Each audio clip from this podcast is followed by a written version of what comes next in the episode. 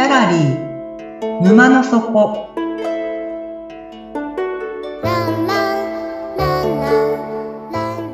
これは月に2回だけオープンする不思議なギャラリー沼の底で店主のオセアンと織りなす抽象画の世界のお話。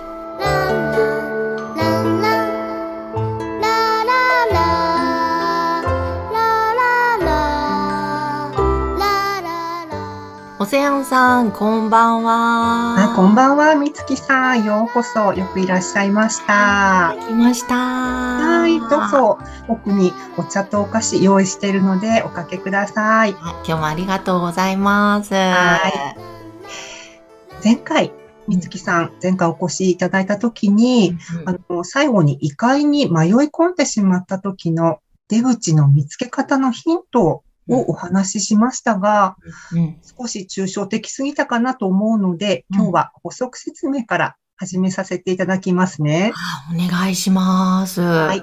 あの、異界に迷い込んで困ってしまったら、まず最初に、対、ペアを探してくださいとお伝えしました。うんさあ、ペア、具体的に何があるでしょうか？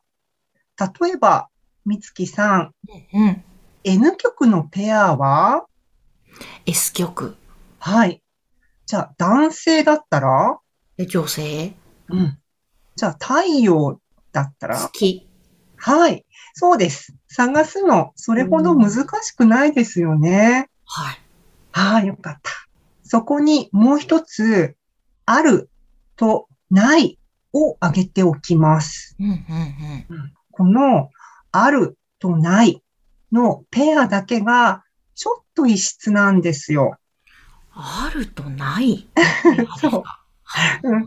あの、なぜならば、あの、先ほど挙げて、みつきさんが挙げてくださった N 極、S 極、または太陽、月、男性、女性というこれらのペアは、全部あるというカテゴリーの中に入ってしまうからなんです。うんうんうんは。そうですちょっとね。ある。はい。単位ですね。それがちょっと変わるんですよ。単位の違いと思っていただければ大丈夫かなと思います。はーい。うん私たちが生まれてから今までに得てきた情報とか知識、経験、技術、それらはすべてあるのカテゴリーに入ると思ってくださいうん。そして私たちがあると思っているすべての事柄、もう全部ですうん。それはないとペアになります。あ、すべてのものがないとペアになる。ペアになる。そうです。えどういうこと？っていう心の声がですね、なんか、美月さんの方からじわじわと聞こえてきそうなんですけども、これ、ちょっと危ないところに来てしまったかな、この沼の底。やばいぞ、やばいぞっていう感じですかね。いや、もうそう、そういう感じですね。はい。そういう感じですよね。だなんだ、はい。まあ、まあつまりすべては本当はないんだよっていうことです。そうね、そうです。私、今、右手に、例えば、この3色、ボールペン右手に持ってるんですけども、ここに、確かにペンは存在してますよね。で、私、オセアンも存在して、存在してなければ、こう、喋ることもできないですもんね。うんだけど、同時に、ここには、ペンは存在しないし、オセアンも存在しません。もっと言うと、みつきさんも存在しないんですよ、と言ってしまっているんです。どうですか？やばくないですか？あつまりこのわ我々が生きているここはうん幻想、妄想だよということですか？多分、みつきさんのおっしゃる、その幻想と妄想のイメージとはちょっと違うかなって、あの、思うんですけども、まあ、ちょっと、えーって、オセアンこいつやべえぞっていう感じ だと思うんですよね。あの、そう思われて、あの、仕方がなくって、で、多くの方はですね、ここで、その自分の存在を否定されたって、なんか思われるようなんですね。で私、今までその、この場面で多くの誤解を生んできてしまった過去がありまして、で、えっと、だけどそれ全部実は真逆なんです。うん、うん、あの、当たり前のように、その、あると思っている、その裏側に、ないをつけることで、結果的に存在をより際立たせることになります。それをちょっと別の言い方にすると、私は確かにここにいるという実感だったり、私は他の誰とも比較できない唯一無二の存在というような確認として表出されてきます。うん、それをもうちょっとちょっとあの違う言葉にすると、ビジネスで例えるならば、その場所、ブルーオーシャンに値します。聞いたことありますかね？ブルーオーシャンっていう。はい。ブルーオーシャン、レッドオーシャン。はい。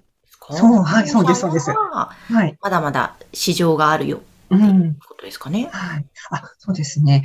ブルーオーシャンはですね、競合他社が一人もいないっていうことですね。もう完全に一人勝ち。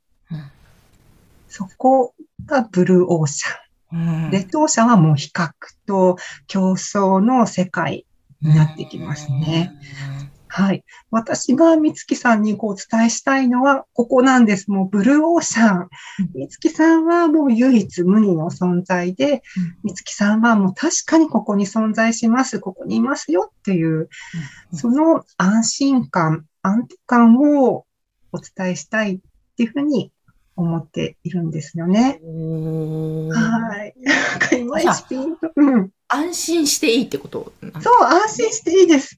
あの、一切何事も否定はしていないんです。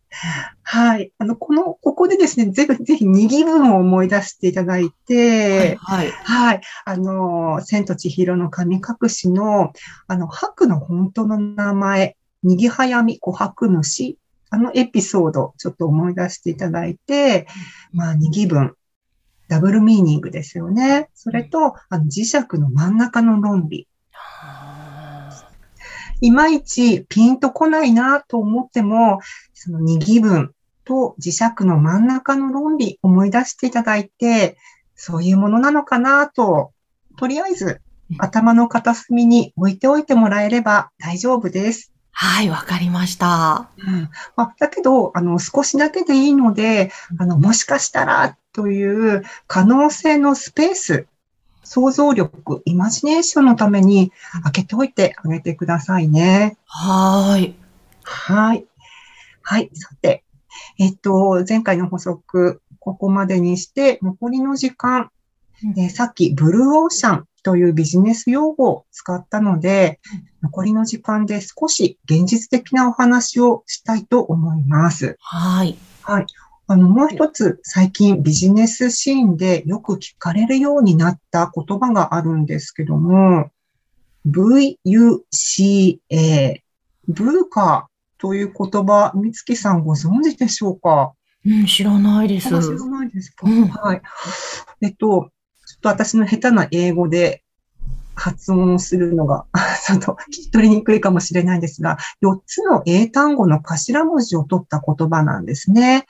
うん、v は volatility、で U は uncertainty、で C は complexity、で最後の A が ambiguity という4つの単語、それぞれ不安定、不確実、複雑、曖昧を意味するんですけども、まあ、ちょっと言い方変えると、その将来の予測が不可能な状況を示しています。みつきさん、これ、どこかの世界と似ていると思いませんか？将来の予測が曖昧、不安定。はい。え？どこかのさんが今いらっしゃる、ここは、どこでしたっけ、あ、沼の底。沼の底ですよね。うん、沼の底の特徴っていうのが、まあ、あの、昨日と京都、イメージが変わってしまうっていうお話をしたかと思うんですけども、うん。予測ができない、申し合わせができない、再現ができないというのが、この沼の底の特徴だったと思うんですけども、うん。はい。どうですかね。今、現実の世界がまるで沼の底のようになってしまっている。これをどう解釈したらいいんでしょうか。えー、どう解釈したらいいんですかね。沼の底のここはどうなっちゃうのっていう。う。んうん。あの、みつきさん、あの、1話目でコインの話をしたの覚えていますか？覚えてます。はい。その現実世界と異界、表と裏、つながって表裏一体という説明をしましたよね。はい。はい。で、そしてコインってひっくり返るんですよ。うんうん。うん。で、多分、千尋たち、千尋とお父さんとお母さんの中の表紙にすぐ表裏一体、すぐ近くにあった異世界、不思議の世界に紛れ込んでしまった。うんね。で、その現実世界はこれまで予測ができていたのに、突然、まあ、予測が不可能な状況になった。これを、まあ、コインの表と裏がひっくり返ったと見ることもできるんですよ。うんうん。だあのだけどこれ、あの、実は特に驚くことではないんです。うんうんうん 実は、あの、私たち日常的に表、裏、ひっくり返すっていうことをやっているんですよ。ああ、日常の中で。そう、日常の中で。うん。なんとなく、ああ、言うこと、こういうことっていう思い浮かぶことがあるかないかわからないんですけど。昨日こう言ったけど今日こう言うとか。そうですね。そういうことですそうそうそう、そういうことです。うんうんもう日常茶飯事的にやっていることなんですよ。うんうん。で、えっと、まあ、ちょっと、この、じゃあ今の世界の、現実の世界の状況を、えーじゃあコインがひっくり返った。でも今までと随分違うよねって思うかもしれないんですけども、単位が変わったって思ってもらえれば大丈夫です。うん時間も、あの、60秒が、あ1秒が60回集まって1分っていう、一つ上の単位に上がるように、うん同じようにまあ60分、1分が60回集まったら今度1時間になりますよね。はい。はい。そんな感じで、実はずっとコインは表裏、表裏ひっくり返し、ひっくり返ししてきた。だけども、今度はその単位が一つ上に上がったコインの表と裏側のひっくり返るということが起こったと思えば大丈夫なので、だから、あ、世界が変わってしまった、大変だって慌てないでくださいね。うんだから、沼の底も大丈夫だよっていうこと。はい。多分、その現実世界が予測不可能になってしまったから、うんっていうことは沼の底が今度予測可能な世界になってくるかもしれないので、ちょっと楽しみにしていてくださいね。わかりました。ちょっとますます今後どうなるか、なんはい。か不安というよりも楽しみですね。あ、嬉しい嬉しい。うんそうです。楽しんでもらえれば大変嬉しいです。はい。じゃあもう少しお話ししたいところなんですけども、そろそろ閉店の時間になりますので、続きは次回お話ししますね。はい。今日はありがとうございました。また。ね、次から3回連続で、あの、言葉、言語のお話をしようかなって思っています。だから、ちょっと予習として、日本語の特徴、うんあとは日本語の便利なところとか不便なところとか、何があるかなと、ちょっと考えてきてみてください。わかりました。はい。それでは、今日は遅いから、もうおやすみなさい。はい、おやすみなさい。はい。では、眠って目が覚めたら新しい世界が待ってますよ。はい。ではまた。